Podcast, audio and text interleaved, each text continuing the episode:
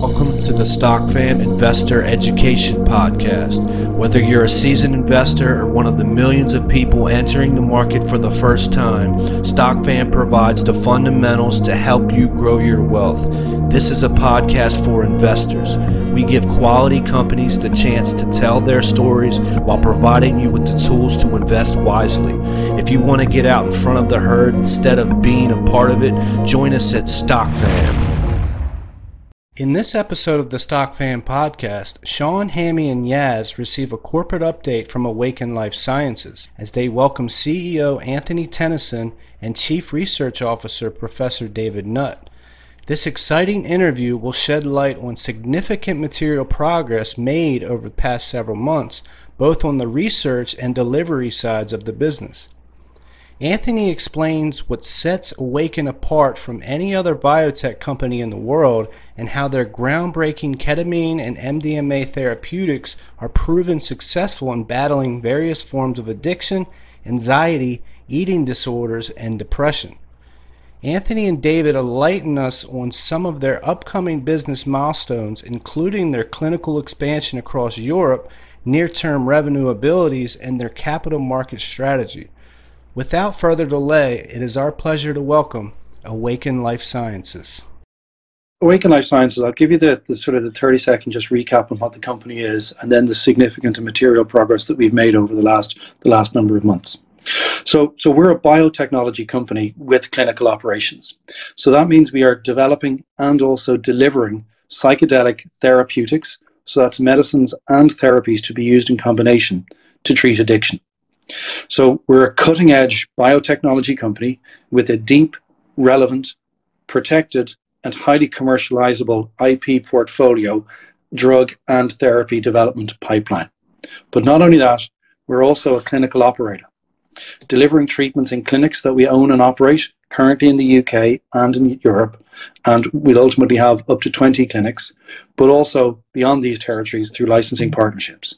So we're a biotechnology company developing treatments for one of the biggest unmet medical needs of modern times, which is addiction, both substance and behavioral addictions.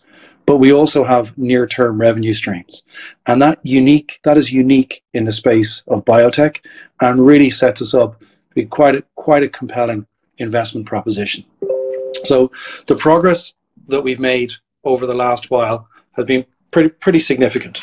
Um, so on the research side of the business, we're active in the research on developing therapies, and we're working with ketamine and MDMA to develop the therapy side of our therapeutics package.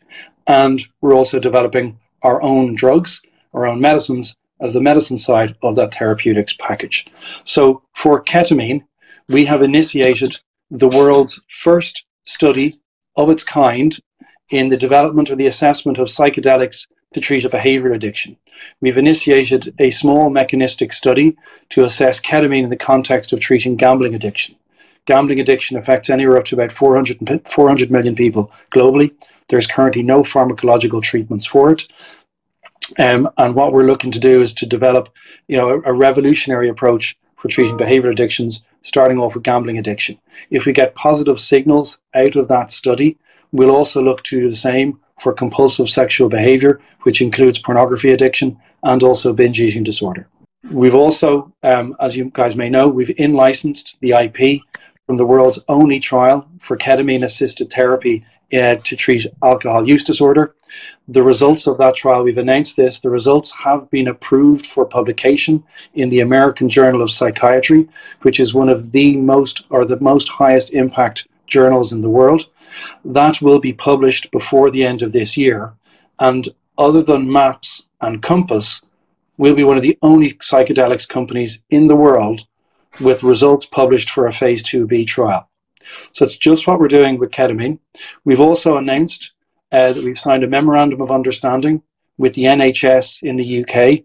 The NHS is the second largest purchaser of healthcare services in the world with an annual budget of $200 billion. We've signed a memorandum of understanding with them, and a core part of that memorandum of understanding is to bring that phase 2 AB trial forward into a phase 3 trial to seek to secure marketing authorization for ketamine to treat alcohol use disorder in the UK. So that's just what we're doing in ketamine research. For MDMA research, we've acquired the IP, the data, and the team from the world's only trial for MDMA assisted therapy to treat alcohol use disorder. The results from that trial were published in February of this year in the Journal of Psychopharmacology. The results of that trial were groundbreaking. Alcohol use disorder affects 5% of the planet. Um, there is typically a 75% failure rate with treatments for alcohol use disorder within the first uh, 12 months, resulting in only 16% of people who actually suffer from alcohol use disorder seeking treatment. So it's a massive problem and a significant unmet medical need. Instead of there being a 75% relapse rate, the team identified between 30 and 20% relapse rate. So that is a groundbreaking result. So what we're doing is we're bringing that forward into phase 2B as part of a program to secure marketing authorization for MDMA to treat alcohol use disorder in the UK and the EU. We have been to the MHRA, which is the competent authority in the UK. We've been to them for scientific advice on the clinical trial design for that phase 2B trial. We've received feedback from the MHRA, only very small corrections to be made, and we will be submitting um, our clinical trial application to the MHRA late this year, early next year, with the aim to be first time in human for a phase 2B MDMA trial for alcohol use disorder in late Q1 of next year. And then we're also running a full drug discovery program. We have acquired the IP, uh, or we've acquired a big pardon, six years worth of research data from Professor David Nutt's consultancy company. Um, and part of what we've acquired actually faster acting um, versions or analogs of MDMA, and also details of newly discovered modes of action or receptor sites that MDMA interacts with. So, so we believe we know more about how MDMA works at a neurobiological level than any other company in the world. We're partnering with Evotec, one of the leading drug discovery companies in the world, to develop the next generation of MDMA because we like MDMA. It you know helps us achieve what we want to achieve um, with regard to treating addiction, but it takes six hours to work with a six-hour recovery window, and time is the most valuable asset in the world. So we're looking to develop a version of MDMA that will work in two hours with a two-hour recovery window. We have um, We've identified, we've looked through the molecules that we acquired from David's company. We've identified two that we like particularly. We've filed provisional patents on those. We have um, had those molecules built, and we are now testing those in rat models. And depending on the results that we get from those, we will be formally filing patents around those, those molecules in due course.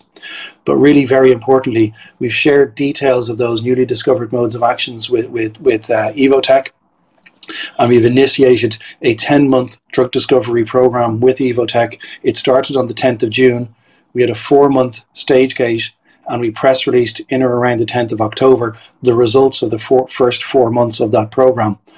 And we have made significant progress. In just those four months, we identified over 100, or we, Evotec, through their artificial intelligence program, identified over 100 compounds that were unique, novel, and had the potential to be a next generation entactogen. MDMA is an entactogen, so a next generation entactogen.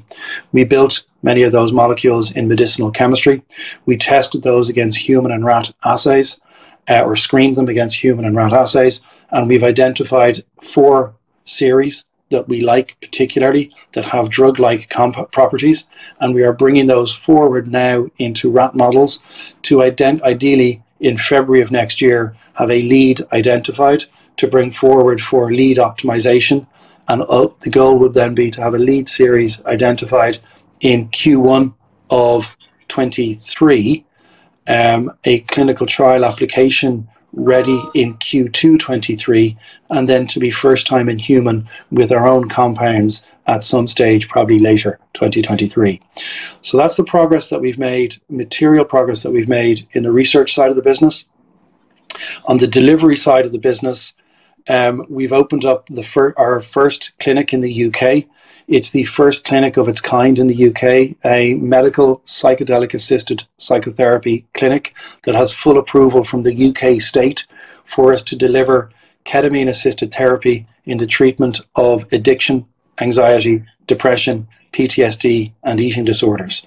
We're the first company in the UK to be doing this. There are other companies that are doing IV infusions without psychotherapy, we are the first company to be using uh, psychedelics to assist and improve the effectiveness of psychotherapy for those broad range of indications. We've also acquired a business in Oslo. So it is the leading clinic, leading psychedelic assisted therapy clinic in Oslo, headed up by, by an American doctor who's an A&E doctor, set up the first psychedelic clinic in New Mexico in San Jose. He met a lovely Norwegian woman. She said, Come to Norway with me, which he did. And he set up a clinic in Norway.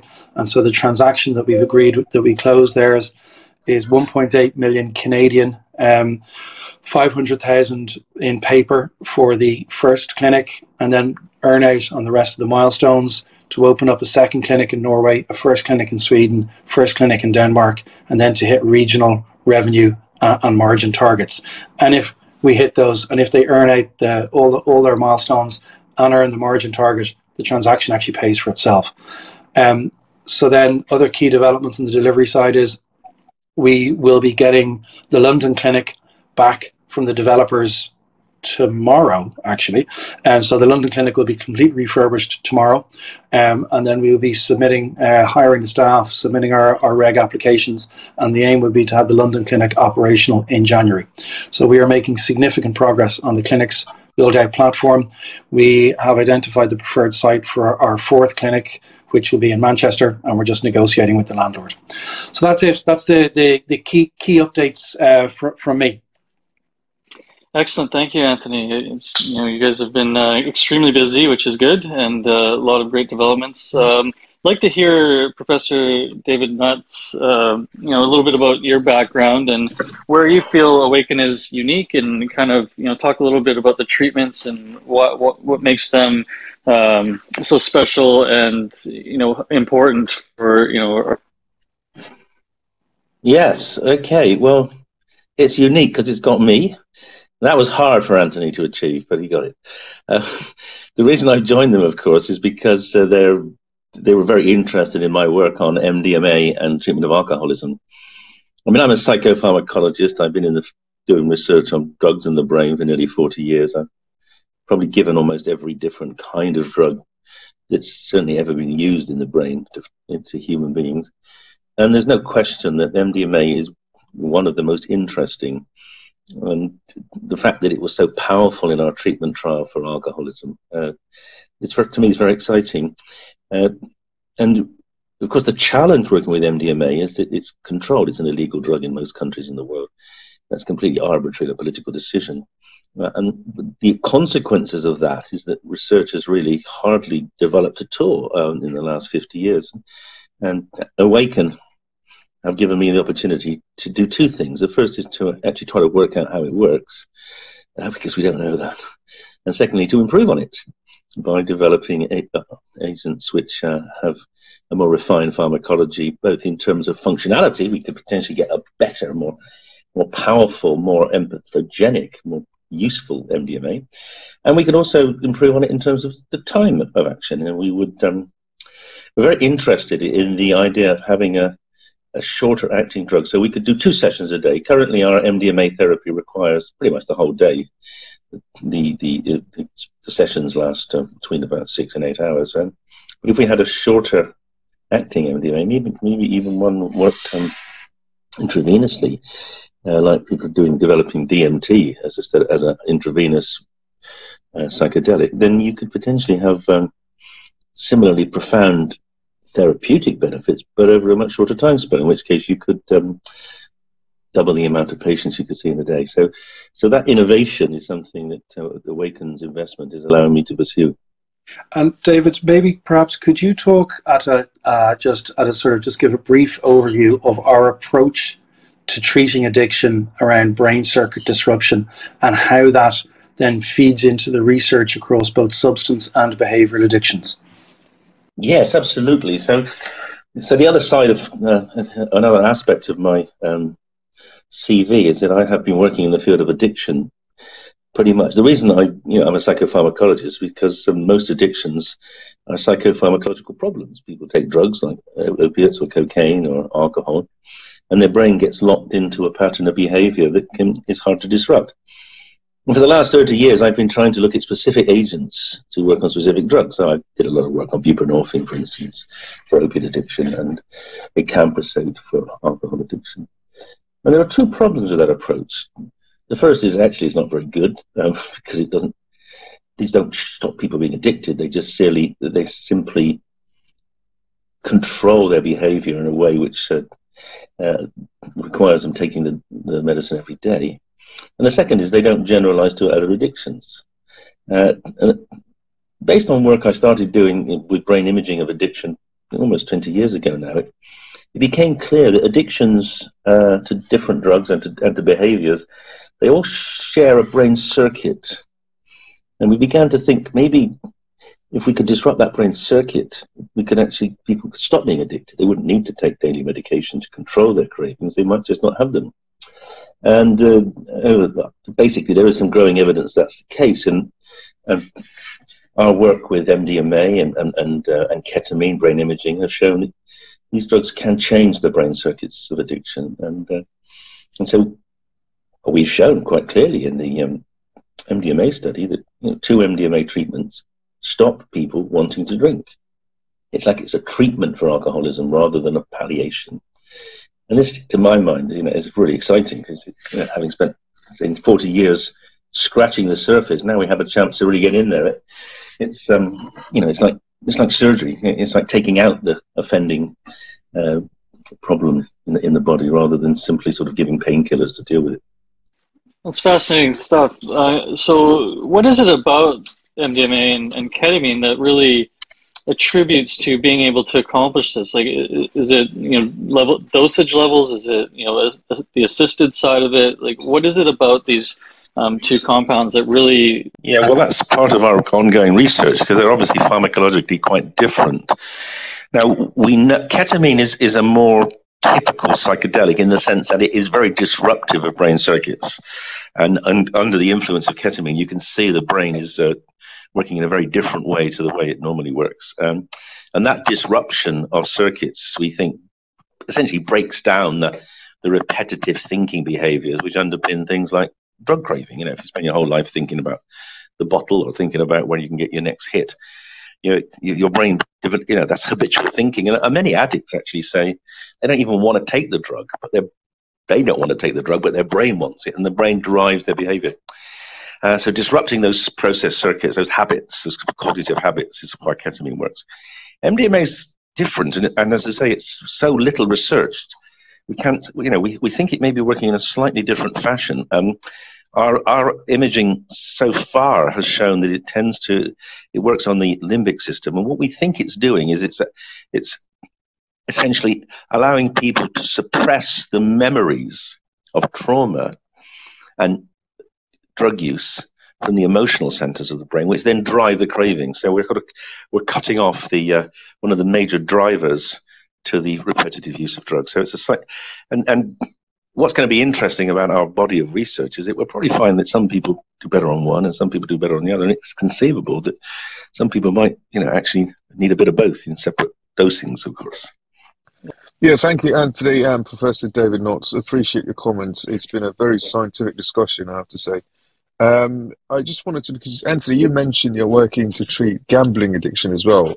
Um, you know, gambling and the behavioral addiction to gambling is a driving force behind many industries, alcohol being one of them. And of course, gambling, you know, it's a very rising and accelerating industry as well. Do you think you're going to get pushback from these certain um, industries if you manage to treat gambling addiction? I'm sure William Hill won't be really happy about it. But um, I, I, was just wondering if you get any pushback from these um, leading. No, I, I, don't. I don't believe so. You know, we're we're not here to to challenge established um, multi-billion. Well, actually, we are. We're here to challenge an existing multi multi-billion-dollar industry that's deeply failing. Um, I expect to be challenged by the addiction treatment industry. That's where that's where the challenge will come. There will be some incumbent players that are going to be upset by um, a disruptive company like ours coming on the block that can be much more effective at treating people at a significantly lower price point. Now, I don't remember much from school, but in the first couple of business study classes that I went to, being able to do something better at a lower price point is kind of a good way to go. So we've got an addiction treatment industry that specializes in residential care at a very, very high cost, that is deeply ineffective, that is, is based upon people seeking out and having to secure multiple repeated treatments. For example, in the UK, you have a big group like the Priory, sold for a billion sterling in January of this year. We have the former CEO on our board as a non exec, but they charge about 24,000 sterling for a treatment program for behavioral addictions, for uh, substance addictions, for mental health issues. It's about 24k, and it doesn't bloody work. You've got a 75% failure rate for the treatment of alcohol use disorder. So, what we're going to be doing, and we are doing it right now, is we're able to treat alcohol use disorder in our clinics with a price point of about seven and a half to 10,000 sterling, so an order of magnitude less, and it has been proven in a clinical trial to be more effective. So I would expect there to be challenges coming from companies like them. But likewise, you know, we do want to partner with them. So we actually want to make the practitioners be more effective in their roles. So we'll have clinics in the UK and the EU. 20 clinics is the target by the end of 2024. You know, we don't want to be a healthcare company. We are a biotech company, but we will have a clinical operation. In that clinical operation, we will be delivering services that are far more effective than anything that's currently available and at a lower price point. That will enable us to earn about 80 million sterling uh, revenue run rate by the time we open all, all 20 clinics because each one generates about 4 million sterling top line. We think we can do that at a healthy margin, give us the ability to generate free cash flow, which will enable us to support the biotech side of the business in a non dilutive manner. But we'll also then be accessing territories ex UK EU. So, for example, North America, where there's 125,000 addiction treatment practitioners, again, treating people with, a, with alcohol use disorder with a failure rate of 75%, resulting in only there being only a 16% market penetration rate for their services. So what we'll do is we'll enable them to be much more effective. Now, there will be some companies that choose not to license, in license our, our IP and our services, and they will become challenged because their competitors will in license our IP and our services, and their competitors, we will enable them to be more effective at a lower price point or to be more effective at a significantly higher margin. So, you know, I don't see there being pushback or challenges from the alcohol, beverage alcohol industry, the the gaming industry, or the illicit narcotics industry. Um, but I do see there being pushback and challenges to us coming from the established incumbents. But that's the same in any industry that's about to be significantly materially disrupted. The incumbents always feel threatened and always push back. But if they do, we'll know we're doing something right because we've got their attention and they're scared. Yeah, I can just add to that if I may, just briefly. I think the gambling industry would be delighted that there was a treatment because it says it doesn't want to get people addicted. It really, you know, it argues that it, you know, it's not a, you know, gambling isn't that addictive, although they know it is. So something that could they could could be shown to help those people who do get addicted. I think they find very uh, comforting. Yeah, that's that's brilliant. As, as someone whose uncle works for the NHS, I know the financial burden that um, alcohol addiction puts on the NHS and the whole healthcare system in the UK. Has there been any studies in terms of how much financial burden it would sort of take off the NHS once you can, you know, provide a treatment? Were you listening to the phone call we had with the team yesterday? That was exactly what we've spoken about. Might have, I might have. You we, never know. We, we are uh, we're, we're we're looking at that right now. So we know we, we know sort of intuitively, but we're actually we're working with uh, pharma for a health economics uh, person to actually build out the model so that we can start to have an evidence base to start talking to the NHS with to prove just this point. But you know, it's it's top of mind for the NHS and for healthcare systems internationally, and that was kind of core a core part of the MOU that we signed with the NHS. Yes, one of that is part of that is to bring the the research forward into phase three, but uh, the, there's two other key parts to it. One of the parts was to help the NHS and us understand how ready the NHS is, so what their operational readiness is to deliver these services and to engage with companies like us. Um, and that's great because they've got a very, very big checkbook. And the second part was to uh, to run uh, comparative studies, so real world evidence, a twin track approach, see how effective, cost effectiveness, and efficacy of treating treatment resistant depression in awakened clinics versus treatment resistant depression in the NHS with a small headcount. And the same alcohol use disorder, cost and effectiveness, awakened clinic versus in the NHS. And again, it's about developing that the, the real world evidence so that we can go and have a very very significant conversation with the NHS at a relatively senior level to say look here's the real world evidence here's the clinical trial evidence here's the real world evidence here's the potential savings to you at an economy level let's try and work this out yeah thank you Anthony if you can have that um, are you are you going to publish that report once you have once you have it done Absolutely, because it will help. Will help. It will help with the commercial agenda for the company. Yeah, um, I would love we to will, read it. We'll, yeah. we'll be weaving that into our narrative. Is probably the best way to describe it. But we will be sharing the key key parts of it. It's standard standard commercial strategy. You know. Brilliant. Thank you so much. Thank you, Anthony and Dave, for coming on. And uh, this this is very uh, exciting. I mean, as as someone that understands the space and the clinical trials. And, you know, first of all, congrats on the uh, phase two. Um, these are by no means uh, small feat to kind of get such results. So, congrats there.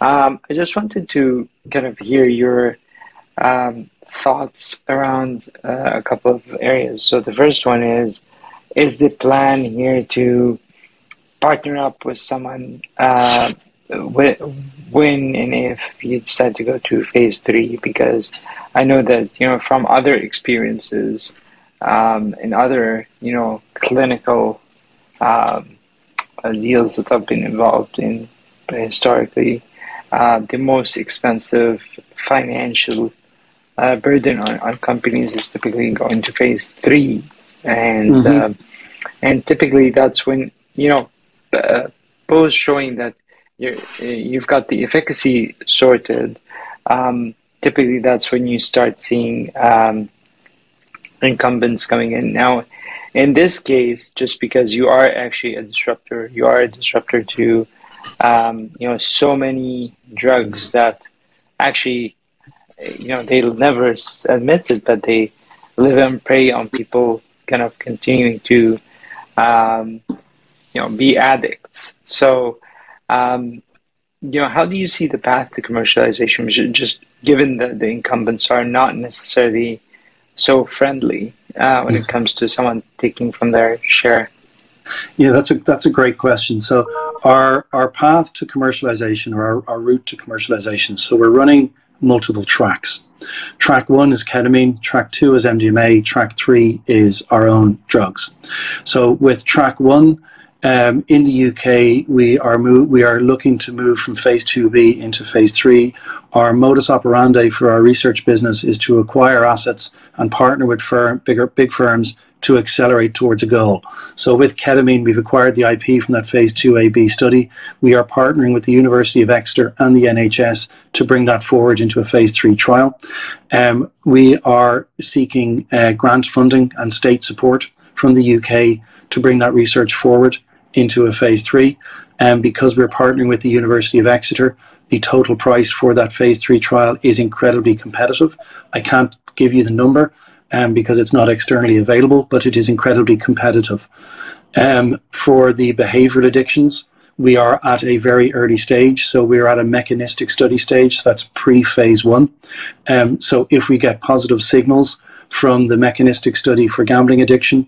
Uh, we will look to replicate that into the two other key types of behavioral addictions, being uh, compulsive sexual behavior and binge eating disorder. Um, and then we will look to potentially bring those forward into uh, phase two studies because it's ketamine, we can go straight into phase two.